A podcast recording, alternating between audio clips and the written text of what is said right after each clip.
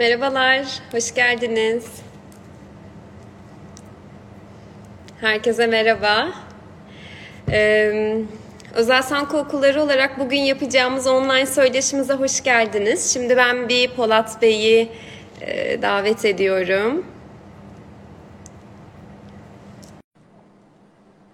Biraz bekleyeceğiz. Polat Bey'i davet ettim. Bugün Polat Doğru ile birlikte e, yüz yüze eğitime geçerken evet e, anne babaların rolünü konuşacağız dedim ve hoş geldiniz Polat Bey. Hoş bulduk hocam. Ne var ne yok nasılsınız? İyiyim teşekkür ederim. Siz nasılsınız? İyiyim Melike hocam. Gayet iyiyim. Her şey yolundadır. Keyfim, sağlığım yerinde. Ee, bugün de bu yayında olmaktan dolayı çok mutluyum. Siz Biz ne de- yapıyorsunuz? Çok teşekkür ederiz. Bugün size hem okulum hem bugün bizi izleyen herkes adına çok teşekkür ederim. Ee, eminim çok keyifli bir canlı yayın geçireceğiz birlikte. Ee, dilerseniz önce e, hem kendimden hem biraz sizden bahsetmek istiyorum. Tamam. Eyvallah tamamdır. İsmim Melike Köseoğlu. Gerçi sizinle de tanıştık biz. Ee, Özel Sanko Okulları psikolojik danışmanıyım. Bugün sizinle birlikte Eylül ayında yüz yüze eğitime geçerken anne ve babaları neler beklediğinden bahsedeceğiz. Ben şimdi de sizi tanıtmak istiyorum biraz. Hı hı. Sizden istiyorum.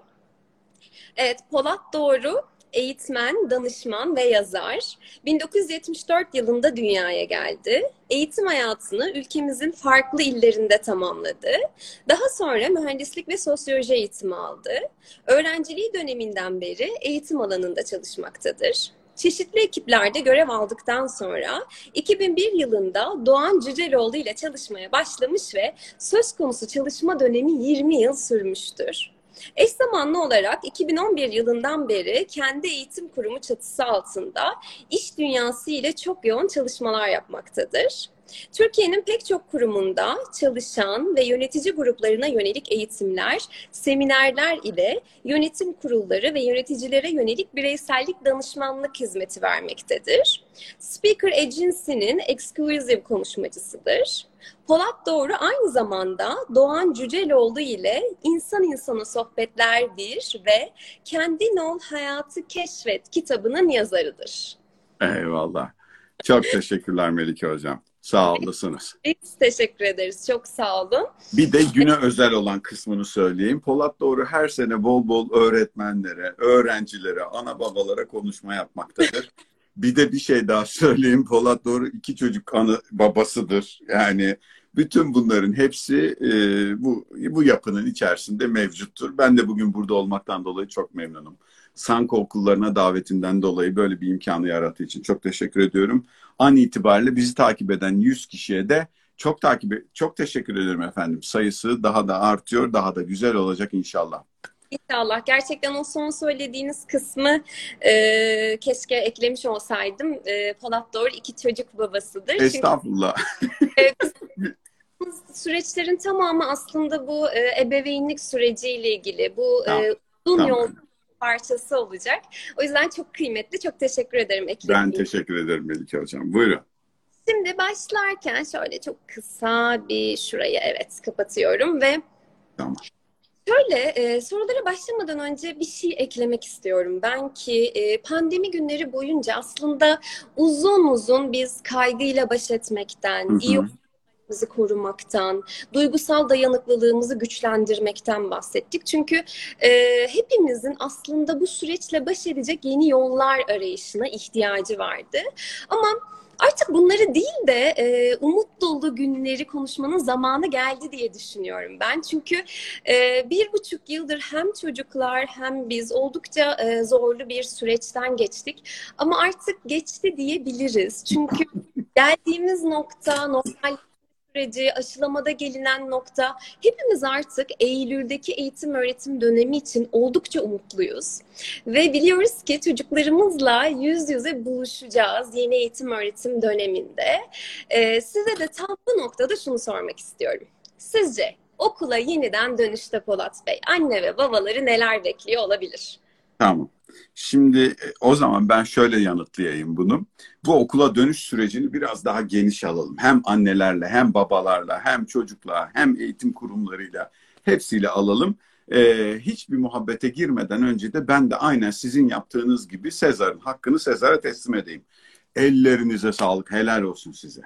Bir buçuk yıldır iflahınız söküldü, buna rağmen ayakta durdunuz. Canınız çıktı. Yani her şeyden önce o çocukların canı çıktı. Yani bu uzaktan eğitim işlerini iyi yaptık. Eyvallah. Yani kurumlar bununla ilgili kafa patlattılar. O öğretmen arkadaşlarımız ter döktüler.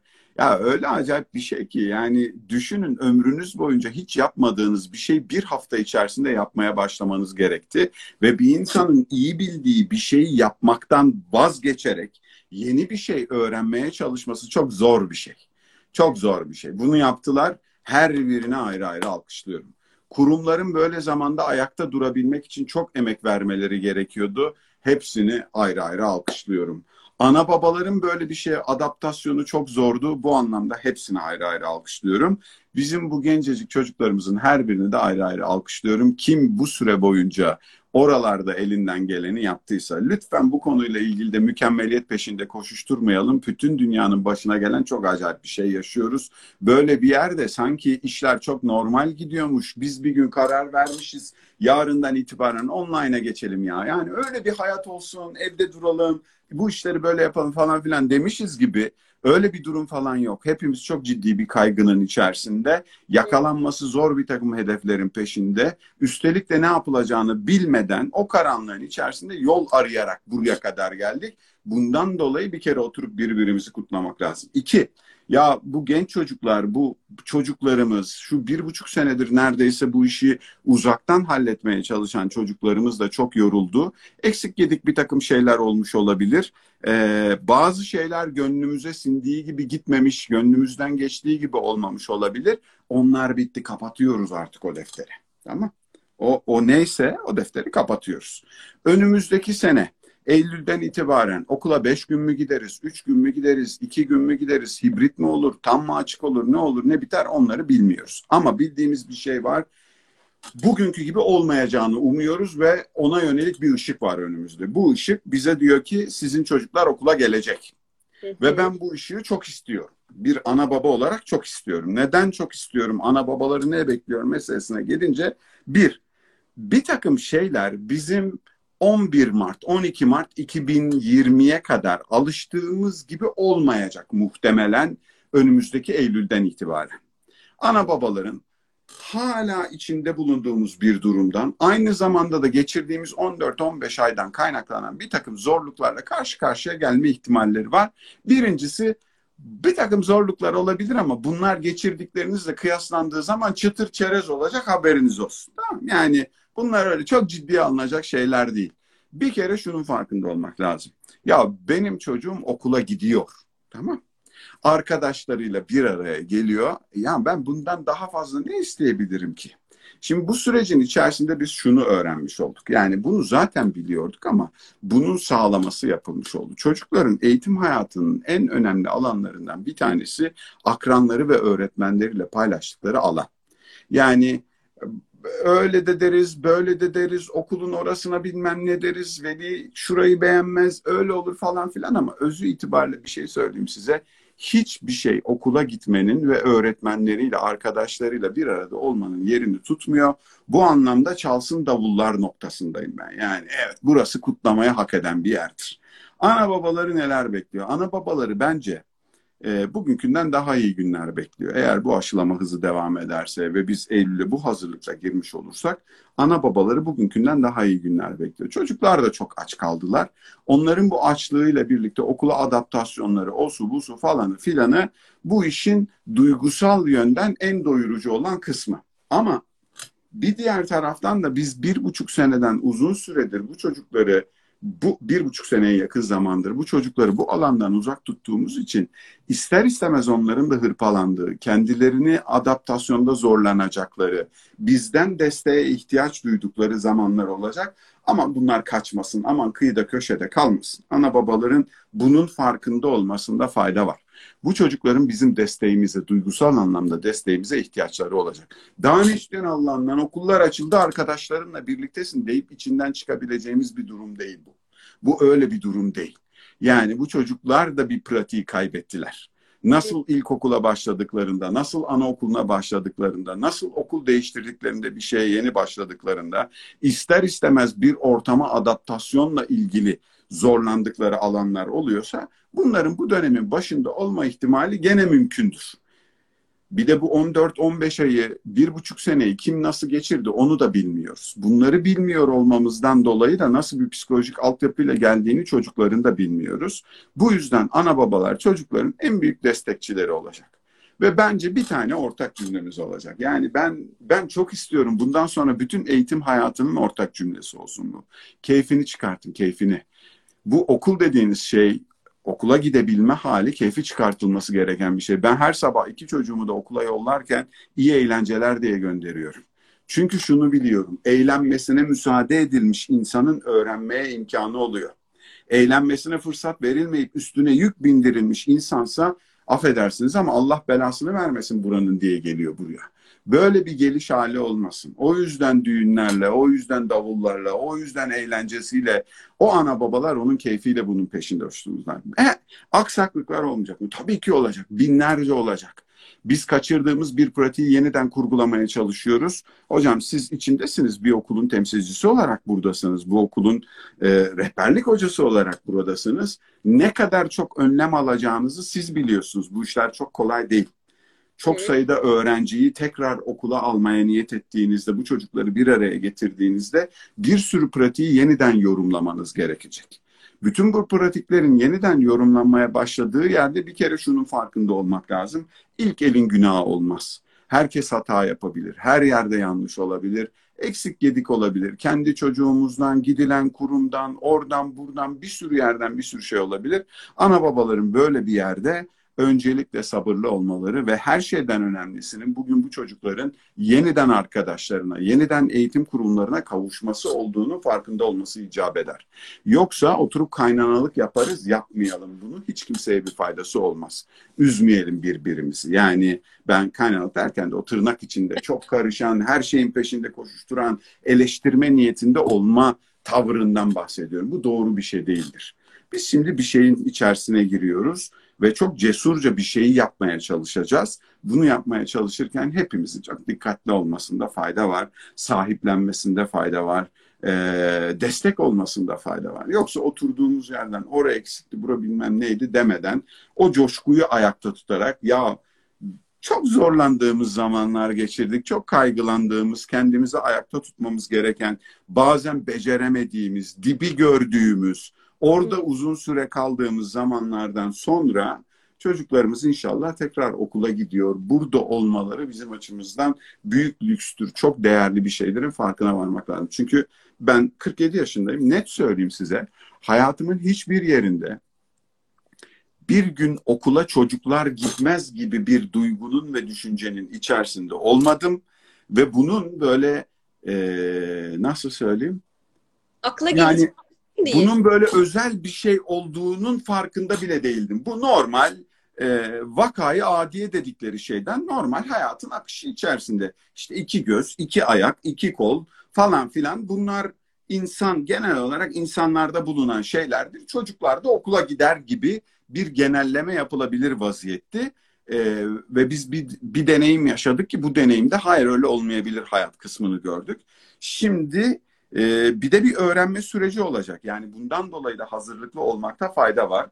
E, bir şeyler anlayacağız, bir şeyleri yeniden yorumlayacağız. E, ben bunları heyecanlı da buluyorum, onu söyleyeyim. Bunları evet. heyecanlı da buluyorum. O anlamda da bütün velilere bu yılla ilgili keyfini çıkartın. Her şeyden önce siz ve evladınızın bunu böyle yaşamasına destek olun e, kurumları da Türkiye'nin her neresinde hangi kurum olursa olsun sahiplenin. Çünkü e, onlar da şimdi bir sürü sorumluluğu üstlerine alarak bir sürece başlayacaklar. Bunun farkında olmak lazım diyorum. Şimdi çok güzel birkaç şey söylediniz. Hepsi çok güzeldi ama içimi böyle e, çok heyecanlandıran bir şey oldu. Çalsın davullar, iyi eğlenceler çocuklar, keyifli bakalım. Yani e, hepimizin o kadar çok ihtiyaç duyduğu ve sıkı sıkı sarıldığımız e, anlar ki bunlar.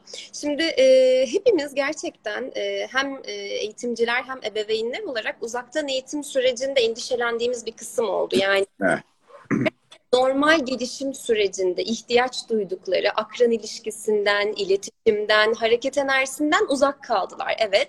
Ama e, okula dönüp yani bu tam da çalsın davullar diyeceğimiz bir zaman. Şey atlamak istemiyorum. Birkaç çok güzel e, vurgu yaptınız. Tekrar rica etsem çocuklarımızı ne bekliyor döndüklerinde? Yani anne ve babaları sabır, keyif bekliyor. Çocuklarımızı neler bekliyor? Ya çocukları en temelde bekleyen hikaye belli. Çocuklar yeniden kendilerine ait olan alanın içerisine giriyor. Bakın ben e, kendi iki çocuğumdan da biliyorum. Bütün bu süre içerisinde kurdukları iletişimin hemen hemen tümü ki okula bile gitmiş olsalardı aynı şey olacaktı. Çünkü çocukları okula geldiklerinde birbirlerine yaklaştırmadık. Yani aldığımız önlemlerle çocukları birbirine yaklaştırmadık. Bazı aileler e, hem verilmiş böyle bir serbestliden dolayı hem evlerindeki olası bulaş nedeniyle sağlığı tehlikeye girebilecek aile büyüklerini gözeterek çocuklarını göndermediler ya da kronik hastalarını gözeterek göndermediler. Yani okula gitmiş çocuklar da okulu pek yaşamadılar. 8. sınıf, 12. sınıf ve okul öncesi için konuşuyorum. Onlar da bir sürü kısıtlamayla, bir sürü engelle ya da haftanın sadece belli günlerinde gördüler. Şimdi henüz model açıklanmadı. Bununla ilgili kısıtlamalar açıklanmadı ama biz okula gideceğiz. E ya herhangi bir şey yeniden başlayınca insan öncelikle bu yeniye adaptasyon ihtimalinden kaynaklanan bir takım kaygıları yaşar kendi içerisinde. Çocuklarımızın böyle kaygılar yaşama ihtimalinin farkında olmak lazım. İkincisi, biz yaklaşık bir buçuk senedir koru kendini mesajıyla bir hayat yürüttük ve dedik ki bak başımızda böyle bir bela var. Bu beladan dolayı seni evde tutuyoruz. Şimdi bunun duygusal yükünü yönetmek bir çocuk açısından çok kolay olmayabilir. Bunun farkında olmak lazım ana baba olarak da. Bu arkadaşın desteğe ihtiyacı var. Korkması normal, kaygılanması normal, gerilmesi normal, ait hissetmemesi normal, kopmuş olması normal. Bu okul denilen şeyin gerektirdiği fiziksel gücü verme, konsantrasyon gücünü verme, e, bunları sağlama konusuyla ilgili eksik kalması normal. Bu dönem çocuklarımızın kabul ihtiyacı olan en belirgin dönemlerden bir tanesi. Bir ana babanın, bir eğitim kurumunun, bir öğretmenin bugün bir çocuğa verebileceği en değerli hazine, en değerli malzeme bir senin şu anki halini kabul ediyorum ee, ve her ne getirirsen getir bizim için okeydir dediğin yerde bu iş olur. Yoksa oturmuş temposuyla yıllardır yapılan işleri aynı şekilde yaparak ilerleyeceğimiz günlerde olmayacağız. Nasıl şimdi bu telafi dönemi içerisinde işte Sayın Milli Eğitim Bakanımızın gösterdiği fotoğraflar, o bu başka başka okullardan gelen haberler, çocuklar bu 40 dakika teneffüs, 10 dakika okul olsun dedikleri hikayenin modelini şu an yaz döneminde yaşıyorlar. Biraz ona ihtiyaçları var. Önce adaptasyon ve ait hissetmenin üstüne gitmeliyiz. Yoksa Bakın ben size bir şey söyleyeceğim. İnsan ömrü uzun. Evet işte bazen diyoruz ki insan ömrü çok kısa ne zaman biteceği belli değil falan filan diye ama ideal şartlarda biz çok uzun yıllarca eğitim alıyoruz. Bugün ikinci sınıf müfredatında eksik kalan şeyi ertesi sene tamamlama şansımız var. Koskoca eğitim sürecinin içerisinde bakıldığında ya bunu da bugün için bilmiyor oluversin seneye kotarır diyebileceğimiz bir rahatlığımız var. Böyle atman deve işler değil bunlar. Burası değil asıl mesele. Asıl mesele şu öğrenmeyi öğrenmeye geldiği yerden keyif alabilmesi hikayesi. Bu kadar. Tamam. Bütün hikaye bu. Ben kendimle ilgili övünerek söylüyorum. Ben çok iyi öğrenciyim. Ben çok iyi öğrenciyim derken evet iyi matematik, iyi fen, iyi Türkçe, iyi edebiyat, iyi biyoloji öğrencisiydim. İyi İngilizce öğrencisiydim. iyi Almanca öğrencisiydim. Ama bundan bahsetmiyorum öğrenmekten hoşlanan birisi olarak öğrenci tutumunu bünyemde barındırmaktan dolayı iyi bir öğrenciyim diyorum. Bugün bilmediğim bir şeyle karşılaştığımda bir dakika ben bunu bilmiyorum deyip ya da bildiğimi sandığım bir şeyin yanlış olduğumu anladığımda Allah kahretmesin bayağı bir çuvallamışız buralarda. Önce şunu bir kabul et. Bilmiyorsun Polat, yanlış biliyorsun deyip ondan vazgeçip yenisini öğrenmeye niyet ettiğim için iyi bir öğrenciyim diyorum. Bana göre bir eğitim sürecinin bir insana katabileceği en büyük özellik, en büyük hediye de budur. Bir dakika öğrenmeye Niyet etme, öğrenmeyi, öğrenmeyle ilgili. Bu nasıl olur? Öğrenmeye geldiğim yerden keyif alırsam olur. Bu kadar. Başka da bir numara yok. Ben buraya geldiğimde eğleniyorsam okul dediğiniz yere bana matematik de verseniz alırım. Evet. Bana fen de verseniz alırım. İngilizce de verseniz alırım. Ne verirseniz hepsini alırım. Ama eğer eğleniyorsam, yok eğlenmiyorsam ya da beni buraya eğlence amacıyla gönder. Kimse de hafife almasın söylediğim şey. Ben ne söylediğimi gayet iyi biliyorum. Ben okul işi ciddi değildir, öğrenme işi ciddi değildir, eğitim işi ciddi değildir demiyorum. Ben diyorum ki ciddi işleri eğlenerek yapmanın yolunu bulursanız oradan kendinize ızdırap etmeden bir yere gitme şansınız olur diyorum. Yoksa biz bunları eğlenmeden yaptığımız zaman sonucun ne olduğunu biliyoruz. Ofluya pufluya geçen günler, sabahtan akşama kadar okulda öldürülmüş zamanlar, sınavdan sınava da niye öğrenmedi bunlar dediğimiz çocuklarla bir araya geliyoruz. Yapmayalım bunu. Bunu yapmayalım. Bir şeyi yeniden kurguluyorsak böyle de bir şansımız var. O zaman ilk neye bakıyoruz? Biz onu şöyle söylüyoruz. Bir, hem eğlenceli olsun hem verimli olsun. Bak geliştirdim de cümleyi tamam mı? Hem eğlenceli olsun yaptığımız şey hem verimli olsun. O zaman biz çocuklarımızın içinde bulundukları ortamda ana baba olarak, okul olarak, öğretmenler olarak ve bütün yapı, bütün sistem olarak hem eğlenmelerini hem verimli bir şekilde öğrenmelerini sağlayabiliyorsak başka da bir derdimiz yok. Çocuklardan bekleyeceğimiz ne var? Çocuklardan bekleyeceğimiz bir, bol bol hareket etsinler. 14-15 aydır doğru düzgün hareket etmediler benim görüştüğüm çocuk doktorlarının ortak saptaması bu dönem içerisinde çocuklarımızın ne yazık ki istediğiniz kadar düzgün besleyin hareket eksikliğinden kaynaklanan e, okul işleri başlamadı yani bu kesinti başlamadan öncekinden daha ağır oldukları yönünde.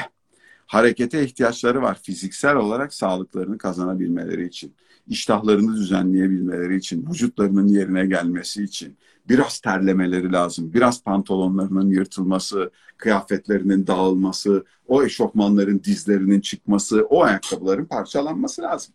Benim kendi çocuklarımdan bu yıl beklediğim budur. Arkadaşlarıyla oyun oynayacaklar. Buldukları her fırsatta oturup muhabbet edecekler. Bol bol hareket edecekler. Onun dışında da okul zaten kalan kısımlarını söylüyor. Bir de oraları benim işim değil. Ana baba olarak benim ne işim var oralarda ya? Sizin gibi hocalarımız var. Yani siz bir de arada sizin göreviniz ben niye giriyorum oraya? Oraya ben niye giriyorum?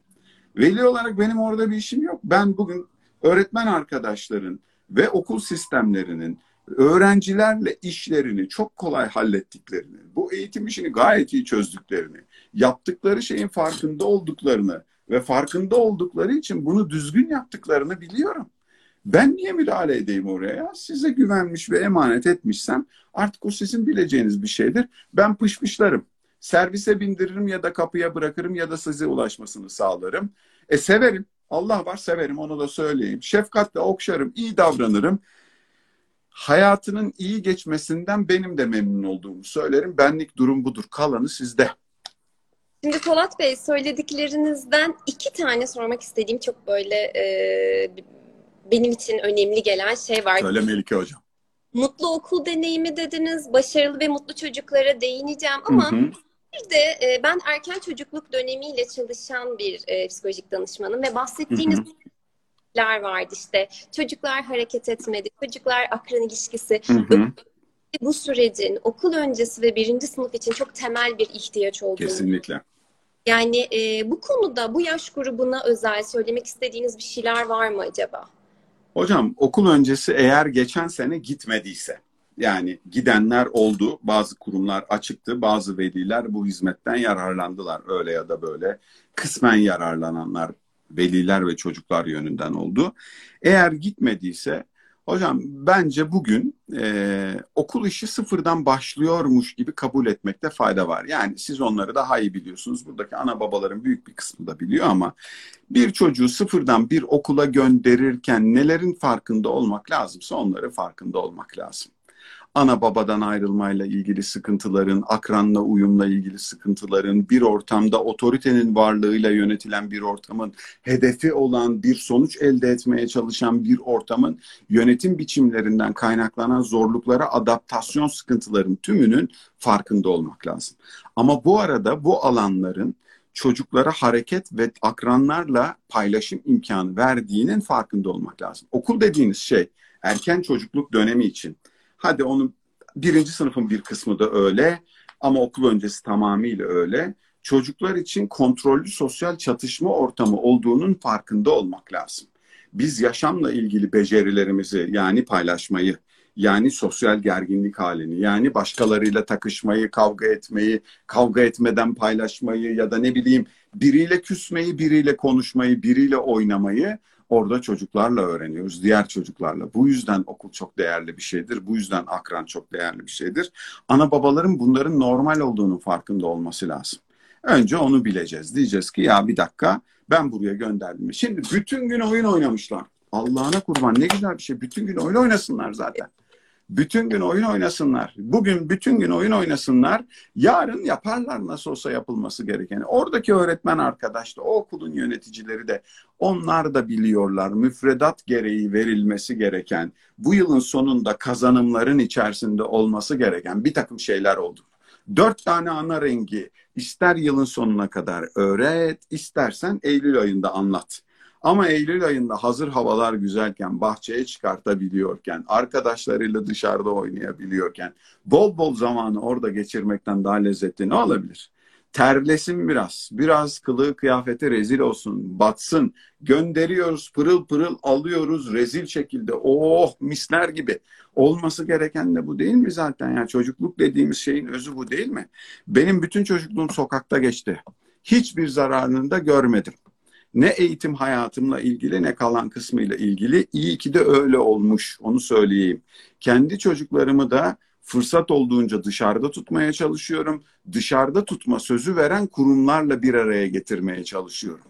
Yani yoksa bakıyorsunuz bugün dünyada böyle parmakla gösterilen çok acayip beğendiğimiz Finlandiya eğitim sistemi modelleri falan filan eksi bilmem kaç derecede bile günde her çocuğun mutlaka hangi yaş grubunda olursa olsun bahçede zaman geçirmesini şart koşuyor.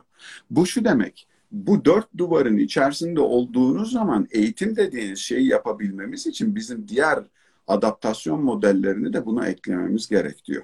Erken çocukluk meselesi aslında bazı yönleriyle orada işte bence en büyük hikaye ana baba okul ve öğretmen arasındaki e, nasıl diyeyim ekip olma hali ve onların hep birlikte e, dayanışma içerisinde sistemi yürütme hali. Çünkü şunu kabul etmek lazım. Biz hepsi için geçerli değil ama çocukların öyle ya da böyle travmatize olduğunu söyleyebileceğimiz bir dönemin içerisinden geliyoruz.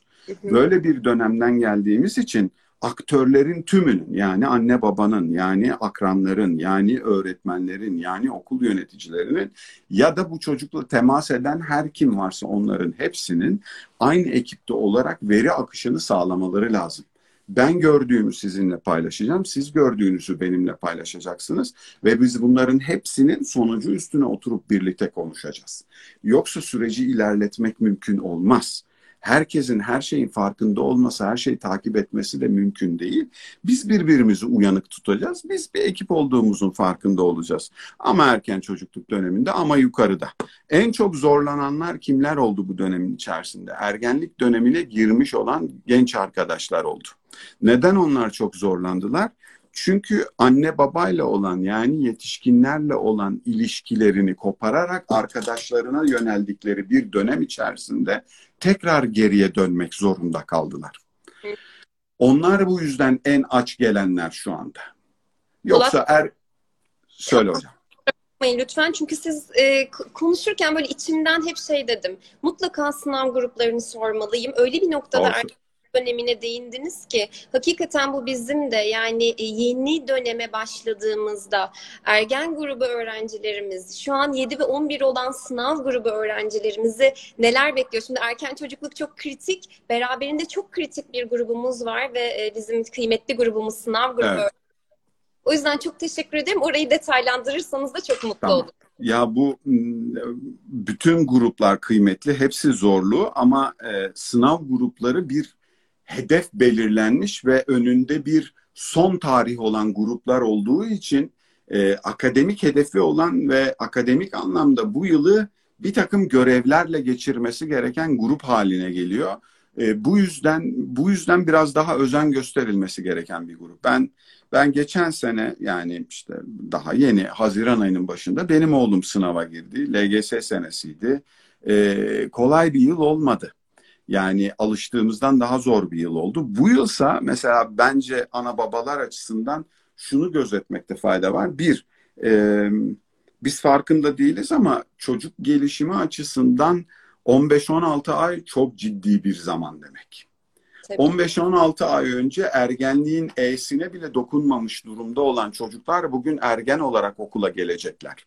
Ne kendisi nasıl yöneteceğini biliyor, ne etrafındakiler nasıl yöneteceğini biliyor, ne de giden geldiğinde aynı kişi olarak geliyor. Dolayısıyla o başkalaşım halini bir araya getirmek ciddi problem. Başka bir sıkıntı daha var. Yani evet eğlenelim, gülelim, her şey var, o var, bu var falan ama diğer taraftan da bu yıl bu yaş grupları için konuşuyorum. Senden beklenen bir takım şeyler de var. Yani sen sen bu yılın içerisinde bir tempo üretmek durumundasın. Yapacak bir şey yok. Soracaklar bunları sana. Ve eğer bu sınav bizim ailemiz ve senin için önemliyse e, o zaman bir emek vermek durumunda kalacak bu çocuklar. Ve o emeği vermeye niyet ettiklerinde lise sondaki genç arkadaşlarımız için de konuşuyorum. LGS'ye girecek olan daha orta yaştaki, daha ortaokul düzeyindeki arkadaşlarımız için de konuşuyorum. E, işler biraz o anlamda zor. Çünkü özlediğin bir şeyin imkanı oluşuyor orada. Okula gideceğim ve arkadaşlarım ve o ortam ve o bilmem neler orada. Bir diğer taraftan da ama bir yandan da bunları yapman lazım. Bana göre e, ilk bugünlerden başlamakta fayda var. Bugünlerden başlamakta fayda vardan kastım şu. Dinlenin, güzel güzel keyfini çıkartın. Ağustos ayına kadar azıcık nefes alın. Bakın önünüzdeki bu bir buçuk ay e, uzmanları söylediği şey bu baltayı bilemeden düzgün kesmiyor. Daha sonra da tempoyu ne zaman yükseltmem lazım kısmına bakmakta fayda var. Yani bu bir bu bir maraton gibi değerlendiriliyor. Son düzlükte senin çok seri olabiliyor olman lazım. Yani Ekim, Kasım, Aralık gibi yılbaşı öncesinde tempo tutturan arkadaşların düştüğünü görüyoruz. Sene sonuna kadar o tempo gitmiyor. Bunun böyle planlanarak yukarıya doğru gittiği bir seneyi tasarlamak lazım. Senenin başında ne eksiğim, ne gediğim var, neyin üstüne gidiyorum, nerede ne oluyor meselelerinin farkında olmak lazım.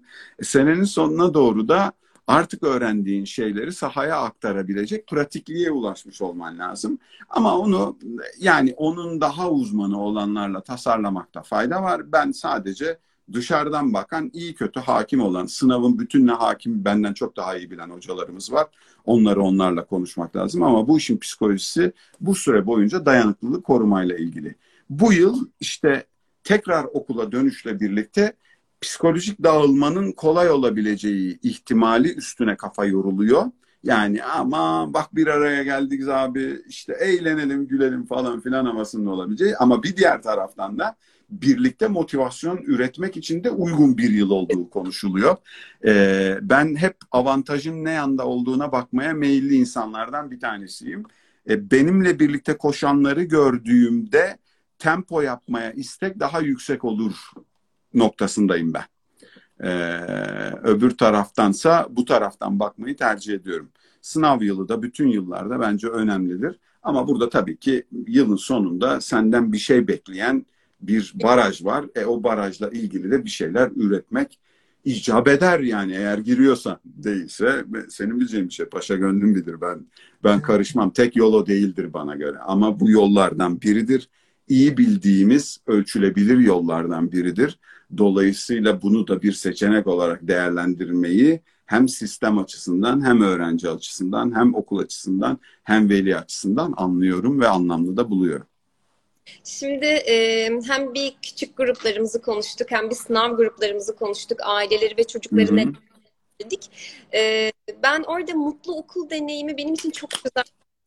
Yani ondan bahsettiniz ve orada bir şeyler konuşalım istiyorum sizinle. Çünkü e, erken çocukluktan ergen ergenliğe, ergenlikten yetişkinlik sürecine kadar anne ve babalar çocuklarının bu e, gelişim sürecindeki şahane değişime eşlik ediyorlar. Ama bu de e, pek çok ebeveynin aklında şu soru oluyor. Yani evet hem mutlu hem başarılı bireyleri nasıl yetiştirebiliriz diye.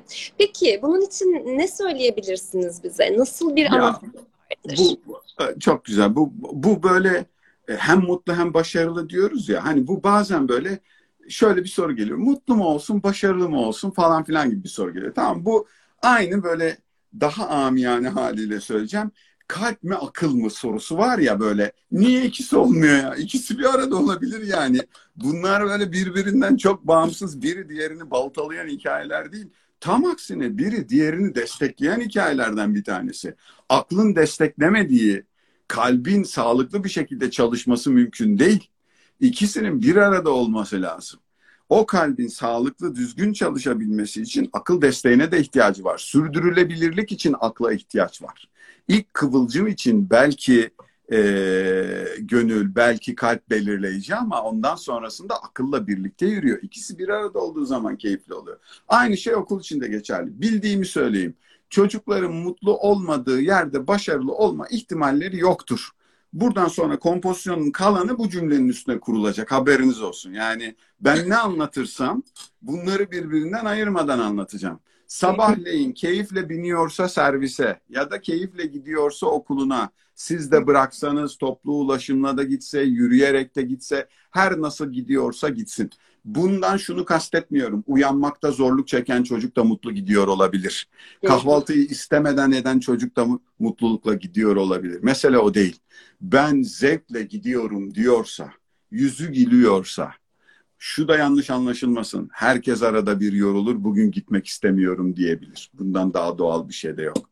Ama bunun genelini anlamayacak vaziyette değiliz. Bu çocuk buraya keyifle gidiyorsa, o zaman artı birdeyiz demektir. İki, kapısından içeri girdi. Ya ben ben bazen bazen bazı ailelerin içerisine girerim, bazen bazı ortamların içerisine girerim. Bakarım böyle nasıl bir keyif, kahkaha, nasıl bir keyif, herkesin keyfi yerinde. Her şey yolunda değil hayatlarında. Bakın buradan bir şey yanlış anlaşılmasın. Bir ortamda insanların keyfinin yerinde olması, o ortamdaki her şeyin yolunda olmasıyla mümkün değildir. Mutlulukla ilgili tanım şu, mutluluğun tanımı gerçekten felsefenin mutluluğa getirdiği tanım diyor ki felsefe diyor insanın özünün iyi olması halidir bütün koşullarla birlikte. Tamam? Şimdi koşulların tümünü iyileştirerek koşulların tümünü iyileştirerek mutluluk tanımı yapmaya çalıştığımız yerde iş patlar. Öyle bir okul yok, öyle bir öğretmen yok, öyle bir sınıf yok, öyle bir veli kitlesi yok. Bu şu demektir. Ben nereye gönderirsem göndereyim çocuk mutsuz olacak demektir eğer buradan bakarsak. Oysa ki asıl mesele sen senin elindekilerle birlikte daha mutlu bir hayat kendin için tasarlayabiliyor musun? Sen şikayetçi olursan ana baba olarak okuldan, öğretmen öfleyip pöflüyorsa, sistem sadece zorlukları görüyorsa, e, öğrencinin de öyle bir yerde mutlu olma ihtimali yok. Yoksa bir şey söyleyeceğim size. Bahçesinde kaç salıncak var? Efendim teneffüste toprakta mı oynuyor, betonda mı oynuyor? Ağacı var mı? Sınıfı kalabalık mı değil mi falan filan. Bunların hepsi kaymak bunlar. Kaymak. Kadayıfın üstündeki kaymak olursa çok güzel olur. Ama altındakidir asıl önemli olan kısmı. Burada nasıl bir iklim var meselesidir. Mutluluk meselesi senin de içine katkı koyduğun diğer insanların da varlığıyla tasarlanmış bir iklimdir. Net söyleyeyim size bunun ne o okulun imkanlarıyla, ne o öğretmenin eğitimiyle, o suyla bu suyla alakası yoktur. Oradaki bütün hikaye benim tutumumla ilgili bir şeydir. Bazen öyle üç arkadaş, öyle iki arkadaş bir yana gelirsiniz ki bir muhabbet döner. Rezilin rezili bir bankın kenarında otobüs beklerken döner tamam mı? Manzara var mı? Yok. Hava güzel mi? Değil. O bilmem ne hiçbir şey yerli yerinde değil ama biz öyle bir muhabbet ettik ki bundan daha güzel mutluluk hali yok. Şimdi bizim de baktığımız yer burası. O mutluluğu getiren şey de insanların tutumuyla ilgili bir şey. Mutlu okul bana göre mutlu olmaya niyet etmiş velilerin, öğretmenlerin ve öğrencilerin bir arada olduğu koşullardan bağımsız biz buranın iklimini güzelleştireceğiz diyen insanların gittiği yerdir. Yoksa o zaman şöyle şeyler gelir benim aklıma. İyi hoş Türkiye'de bir yüzde beşlik bir grup var. Bu yüzde beşlik grubun faydalanabildiği hizmetler var ve bu hizmetlerle elde edilebilecek bir mutluluk düzeyi var ki oralarda da problem olduğunu biliyorum. E kalan yüzde 95 ne olacak o zaman? Hocam hiç alakası yok. Bu kapıdan içeriye giren öğretmenin yüzü gülüyorsa, onu güldürmeyi başarabiliyorsa, bu kapıdan içeri giren öğrenci arkadaşın yüzü gülüyorsa bitmiştir hocam. Bitmiştir. Orada mutlu okulda çıkar, oradan başarılı çocuk da çıkar. Okul, okul dediğimiz şeyin, müfredat dediğimiz şeyin, eğitim dediğimiz şeyin bilinmeyen hiçbir tarafı yok ya. Nasıl başarısızlık olabilir böyle bir yerde? Böyle bir yerde başarısızlığın bir tane kaynağı var. Benim motivasyonumun, bana bunları anlatan kişinin motivasyonunun olmayışı. Bundan başka hiçbir neden yok. Hangi dersin anlatılacağı belli, neyin öğretileceği belli, hangi teknikle anlatılacağı belli, hangi ortamda anlatılacağı belli, eldeki ekip, ekipman bunların hepsi belli. Ya böyle bir yerde nasıl sonuç elde edilemez ya? Böyle bir yerde sonuç elde edemememizin bir tek sebebi var.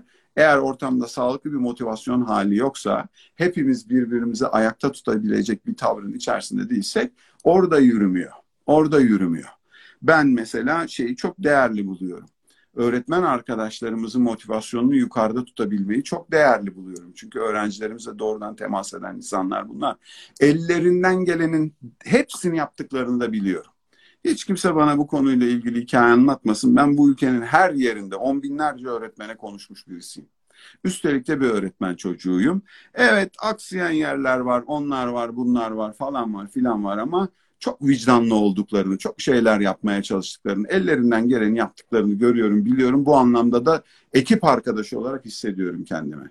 Biz de aynı şekilde davranmak durumundayız. Ve bu sene mesela bana göre bunun başladığı yıl olmalı. Hep birlikte ya bir dakika biz milattır burası ya. Milattır burası. Bu, böyle bir yerde insanın yani bu pazartesi sabah rejime başlıyorum gibi bir milat değil. Bu, bu başka türlü bir milat. Biz buradan sonra daha iyiye gitmenin yolunu hep birlikte arayalım. Çünkü ne kadar değerli olduğunu gördük diyeceğimiz bir yerdeki bir milattır. Buna emek vermek lazım bence. Evet. Yoksa baş, başarı dediğiniz hikaye bellidir hocam ya. Başarı dediğiniz şey beklentilerinizle elde ettiğiniz sonuç arasındaki oranın e, yüzdesine bakılarak verilen bir şey. Şurayı hedefliyordum, yakaladım, çok başarılıyım. Burayı hedefliyordum, yakalayamadım, başarısızım. Öyle bakamayız bence o hikayeye. O, o doğru da olmaz bence. Gerçekten bugünlerin bize kattığı en kritik şey o dayanışma, birlikte olma, destek olma. Çünkü e, bir yandan yalnız kaldığımız da bir süreçti ve o dayanışma ettiğimiz günler geçirdik. Şimdi Polat Bey ben sizin sosyal medya hesabınızdan böyle tekrar tekrar okuduğum bir cümle oldu ve e, açıkçası onunla ilgili sizinle bir şeyler konuşmak istiyorum. Cümlemiz Sor hocam. Anne baba olmak senden olma ama senden başka birinin kendin olma yolculuğuna onun istediği şartlarla destek olmak demektir. Gerçek Çok büyük laf etmişim. ben de tekrar tekrar okudum ve güzel. E, yani tamam. gerçekten baba sevgisinin bu olduğundan e, çocuğun kendi olma yolculuğuna eşlik etmekten bahsediyorsunuz. Tamam. Nedir bu? Bize biraz anlatır mısınız? Parça parça anlatayım. Bir, senden olma. Tamam. Şimdi evet. senden olma kısmı e, hem avantaj hem dezavantaj. Bir insanın kendinden olanı sevmeye niyeti ve yatkınlığı çok yüksek oluyor. Benden ya. Benden olduğu için sevmeye pek bir meraklı oluyorum. Artı bir öndeyiz. Fakat aynı şekilde dezavantaj da buradan geliyor benden ya o yüzden sahiplenmeye de çok meraklıyım. Ters bir yere gidebilir. Benden olan ama ben olmayan yani benden olan, benden çıkmış, benim, benim üretimim, mal bizim ama ben değil. Başka türlü bir şey bu arkadaş. Bu arkadaşın kendi olma yolculuğuna onun kararlarını destekleyerek destek olma hali bu. Yani zor olan şeyi söyleyeyim. Bir, çocuk yapacaksın. İki, çok seveceksin yapmana da gerek yok. Bir çocuğu çok seveceksin. Sahipleneceksin. Ama sahiplenmene rağmen onu kendi yolculuğunda özgür bırakacaksın. Bunu yapabilen eğitim sistemi, bunu yapabilen ana baba, hadi bunu geliştirelim. Bunu yapabilen ilişki bence mutlu ilişkidir. Bunu yapabilen ilişki içinde gerçek sevgi barındıran ilişkidir karı koca ilişkisi içinde geçerlidir, sevgili ilişkisi içinde geçerlidir, kurum çalışan ilişkisi içinde geçerlidir, vatandaş devlet ilişkisi içinde geçerlidir. Bir, Bakacaksın bu bizden oldu canım benim. Canım benim biz bunu çok seviyoruz. Aynı güzel. İki, benden olmasının ötesinde kendini arayan birisidir o. Hocam eğitim dediğimiz şey bence bir insanın kendini arama yolculuğunun gövde bulmuş halidir. Ve bizim varlık nedenimiz bugün nereden başlıyorsa o yolculuğa hiçbirimiz aynı yerden başlamıyoruz. Yani ilkokul birinci sınıfa da, anaokuluna da, oraya da, buraya da hiçbirimiz aynı yerden gelmiyoruz. Aynı şekilde gelmiyoruz. Benim başladığım bu noktadan Üstelik de nereye gideceğimi de bilmeden tamamen karanlıkta, ta, hadi karanlıkta demeyelim o böyle kötü bir şey de söylüyor. Flu böyle bir sisin içerisinde gitmeye çalıştığım diğer yere gidişimdeki yolculuk halidir. Bütün eğitim ve bütün yaşam hali. Ben bu yaşımda hala hala bunları soruyorum kendi kendime. Bugün neredeyim? Uzun vadede nerede olmak istiyorum? Uzun vadede olmak istediğim yerle bugün attığım adımlar uyumlu mu diye soruyorum bugün attığım adımlar yarın olmak istediğim yerle uyumlu mu? Çünkü bir günün harala gürelesi içerisinde kaybediyoruz. Çok iyi niyetlerle bir sürü acayip şeyler yapıyoruz. İkincisi de bazen yolda kayboluyoruz. Yolda kayboluyoruz. Çünkü gitmeye çalıştığın yere bakmıyorsun. Ana babalık dünyanın en keyifli işidir. Çok. Gerçekten ben ilk çocuğum doğduğumda hocalarımdan bir tanesi söyledi. Dedi ki şimdi dedi sonsuzluğun ne olduğunu anlıyor musun dedi ve sadece senin sonsuzluğun değil. Hem senin hem babanın hem ananın hem eşinin babasının anasının dedesinin osunun busunun orada öyle bir genetik kod var ki öyle bir yerde öyle bir bakış yakalıyorsun gözünde onu diyorsun halamdan da gelmiş ya. Öyle bir yerde öyle bir davranış görüyorsun ki bu da diyorsun eşimin dayısının tavrının aynısı. Yani Orada onu görebiliyorsun. Evet mizaç belki çok öğrenme var işin içerisinde. O var bu var bir sürü tartışma var ama hepsinden biraz olduğunu biliyoruz. Hepsinden biraz olduğunu biliyoruz. Ve o zaman diyorsun ki koskoca bir soy ağacının, koskoca bir insanlık varoluşunun sonsuzluğunu oluşturan parçalardan bir tanesi de bizden çıktı. Bakarsan ne bu kadar daha tuvaletini yapamıyor ama böyle de bir felsefik boyutu var. Böyle bir yerden baktığınızda, böyle bir yerden değerlendirdiğinizde diyorsun ki ya bu benim ve çok değerli. İyi tamam bu senin ve çok değerli haklısın zaten sana da o içgüdü ondan verilmiş. Bu çünkü bir takım işleri tek başına halledebilecek olgunluk düzeyinde değil henüz. Ve onu ayakta tutabilmek, hayatta tutabilmek için de senin içinden hormon bastırıyor. Öyle yap, böyle yap, yediriyorsun, içiriyorsun, giydiriyorsun ve biliyorsun ki gerçekten biliyorsun bu bakımı vermezsen eğer ölür kesin. Ölür yani. Biliyoruz. Yani bebeklik döneminde, yeni doğan döneminde anadan babadan o bakımı görmeyen çocuk fiziksel olarak o bakımı görmeyen çocuğun hayatını devam ettirmesi mümkün değil. Psikolojik desteği görmeyen çocuğun da uzun vadede duygusal anlamda sağlıklı olması çok zor bir şey. Bunları bilen birileri olarak doğa da seni dürtüyor. Sahipleniyorsun, sarıyorsun, sarmalıyorsun, onu yapıyorsun, bunu yapıyorsun. Fakat bu da çok tatlı geliyor ya. Çok tatlı geliyor. Bir insana bir başkasının ona bağımlı olmasından daha lezzetli ne gelebilir ya? Diyor ki benim varlığımı anlamlı kılan sensin. Sen ne varım ben diyor. Vay diyorsun ya ben var ya ben ben ne acayip adamım ya. Ben ne acayip kadınım. Süperim diyorsun. Gerçekten de öylesin. Ama bir şey söyleyeceğim. Çocuğun her büyüdüğü yaşla, aldığı her tecrübeyle, kendini her geliştirdiği yerde senin onun sahasındaki etkini geriye doğru çekmen lazım. Yani benden olanın kendisi olmasına müsaade etmen lazım. Bu kadar. Diyeceksin ki bir dakika evet benden olma ve bana muhtaç ama her gün yeni bir şey öğreniyor. Ben çocuklarımla bir lokantaya gittiğimde siparişlerini vermiyorum. Veremeyecek durumda mıyım? Yo veririm. Pırıl pırıl da veririm. Pırıl pırıl da veririm. En güzel yemeği de söylerim onu da yaparım. Ama benden olana kendi olmayı yanlış kötü yemek söylerlerse aç kalır. Kalsınlar. Kalsınlar güzel kardeşim. Başka türlü olmuyor ki. Okuldan ödev gelmiş. Biz bunu tamamlayıp gönderelim mi? Tabii bizim evden eksik ödevin çıkmaması lazım. Çünkü ayıp öğretmen hanım tam istiyor bunu ya. Ya da öğretmen bey. Yo onun için göndermediler. Senin çocuğunun bir eksiği gediği varsa onu görmek için gönderdiler. Eksik gönder. Eksik gönder. Benim oğlum geldi okulun ilk zamanları. Baba dedi ödev verdiler dedi. Hayırlı uğurlu olsun dedi. Daha yeni başlamış eğitim. Hayırlı uğurlu olsun dedi. Durdu böyle. Yapmasam olur mu dedi. Bakın insanın kafası yorulabileceği, zorlanabileceği işleri görünce kaçmaya niyet ediyor. Yapmasam olur mu dedi. Tabii dedim ya benlik bir durum yok. Ne halim varsa gör. Oley dedi gitti. Gitti sonra tekrar geldi. Bunu dedi öğretmene sen söyler misin dedi. Akıllı çocuk. Çünkü ben vermedim ki ödevi. Öğretmen verdi. Şimdi senaryoyu kafada kuruyor. Yatmış odada böyle. Misler gibi eğleniyorum şu anda diyor. E diyor yarın nasıl olacak? Salak değil. Yarın başına ne geleceğini düşünüyor. Ve fark ediyor ki ulan diyor yarın diyor okula gideceğiz. E bunu bana veren de diyecek ki alo ben sana dün bir şey verdiydim o ne oldu? Yapmadı. E yapmamamın sebebi ne? Babam. Gideyim babama söyleyeyim diyor. Baba dedi öğretmene sen söyler misin dedi. Yok dedim ben onu yapmam. Yarın gider anlatırsın sen dedim. Tamam o zaman dedi. Gitti bir yarım saat sonra geri geldi. Ya dedi ben dedi iyisi mi bunu yapayım dedi. Sen bilirsin oğlum dedi. Şimdi benim burada yaptığım şey ne? Benim burada yaptığım şey şu. Bu ilişkide benim yerim yok dedim ben. Bu ilişki sizin aranızdaki bir ilişki. Ama illa birinin tarafını tutmam gerekiyorsa yanındayım yapma. Fakat sorumluluk almıyor.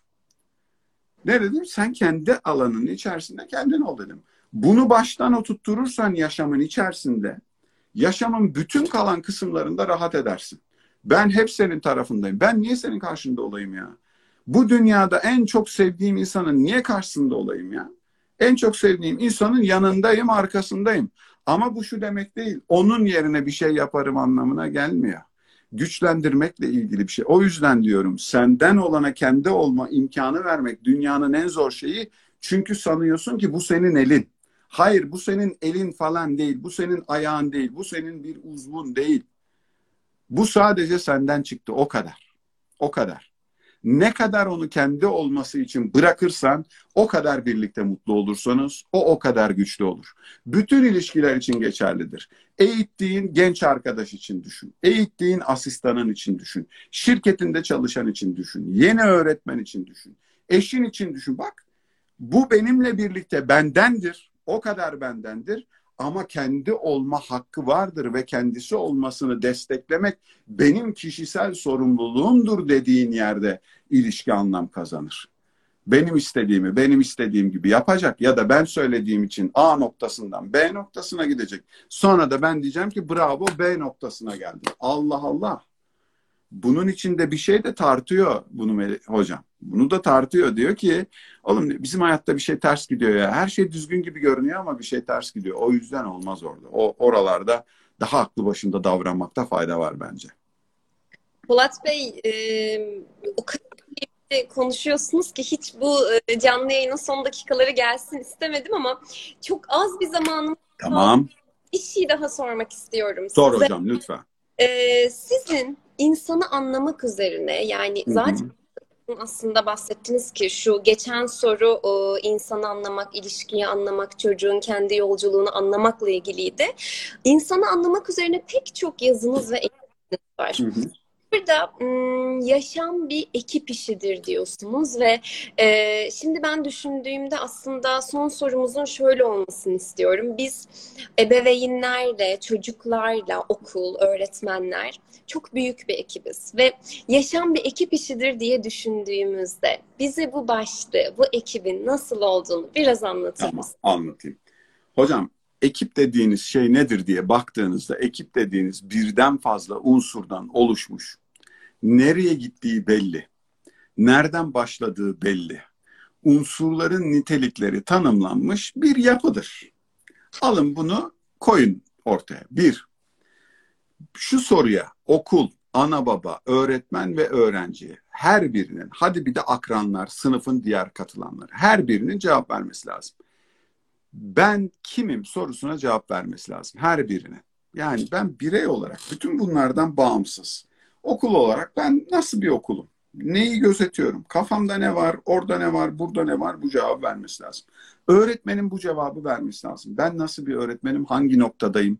Bende neler var bunların farkına var. Çünkü hiçbirimiz tertemiz beyaz bir sayfa değiliz. Sayfa başka renkler taşıyınca kirli anlamına da gelmiyor. Aman o yanlış anlaşılmasın. Beyaz değil sayfa.